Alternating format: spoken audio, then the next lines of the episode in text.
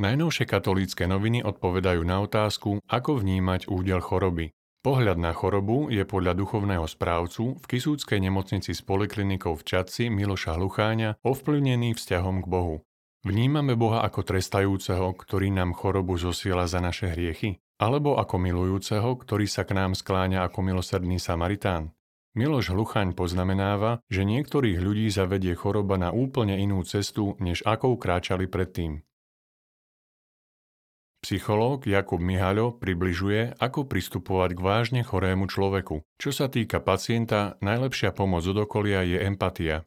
Rovnako aj úcta a poskytnutie priestoru na vyjadrenie pocitov a myšlienok trpiacej osoby. Ak je choroba liečiteľná, môžeme človeka podporovať a motivovať pri hľadaní najlepšieho riešenia jeho situácie, sprevádzať ho v procese liečby, smútiť s ním ak treba a celkovo mu pomáhať s prekonaním traumy, radí psychológ. Katolícke noviny sa rozprávajú aj s kňazom Jozefom Baginom, ktorý sa už viackrát ocitol na hranici života a smrti. Liečil sa z tumoru plúc, minulý rok zasa prekonal infarkt. Svoje trápenie však vždy obetoval Bohu a neustále sa modlil. Modlitba má nesmiernu silu. To nie je len konštatovanie kňaza, to je krásna realita môjho života. Viackrát som bol totiž v kritickej situácii, ale Boh ma podržal. Viem preto, že sila modlitby, ktorá ide do neba, nikdy nie je stratená konštatuje Jozef Bagin v rozhovore. Katolícke noviny prinášajú tiež reportáž z hospicu u Bernadetky v Nitre, kde sa starajú o pacientov na sklonku života. Cieľom zariadenia nie je zlepšiť zdravotný stav alebo zvrátiť priebeh ochorenia, ale zabezpečiť kontrolu symptómov, ktoré fáza zomierania prináša. Smrť je v podstate okamih, ale zomieranie je proces. U každého je inak dlhý, s rozdielnymi príznakmi a nie všetci máme šťastie zomierať v takomto zariadení. Z našich pacientov nikto nie je osamelý, hovorí koordinátorka a lekárka hospicu Leona Šótová. Katolícke noviny navštívili aj Múzeum špeciálneho školstva v Levoči. To mapuje históriu i súčasnosť vzdelávania osôb so zdravotným znevýhodnením. Zhromažďuje a uchováva špeciálne učebné pomôcky, ale ponúka aj umenie.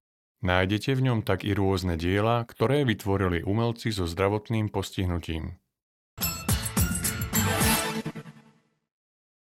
Synoda dala podnet na to, aby sa v cirkvi viac začalo pracovať s laikmi, hovorí košický arcibiskup metropolita a predseda konferencie biskupov Slovenska Monsignor Bernard Bober. Predseda KBS to uviedol pri príležitosti otvorenia kontinentálneho zhromaždenia synody o synodalite, ktorá sa koná v Prahe.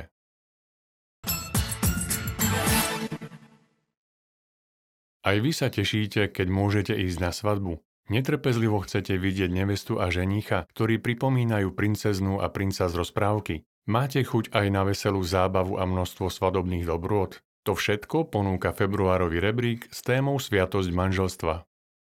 Manželský zväzok existoval medzi mužom a ženou od nepamäti. Pán Ježiš pozdvihol manželstvo na novú úroveň. Stalo sa sviatosťou. Viac sa o tejto sviatosti, o manželskom sľube i o obručkách a manželskom zväzku dočítate na prvej dvojstránke časopisu.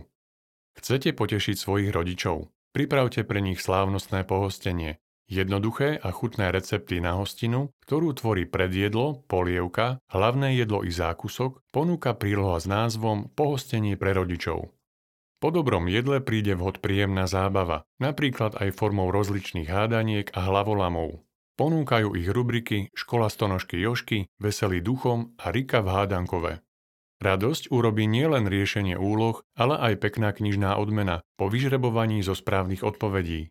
Rodičov môžete potešiť aj scénkou o svetom Valentínovi, ako vznikla prvá Valentínka.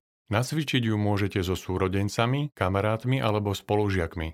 Viac informácií o časopise, ako aj možnosti objednať si predplatné, nájdete na www.rebrík.sk.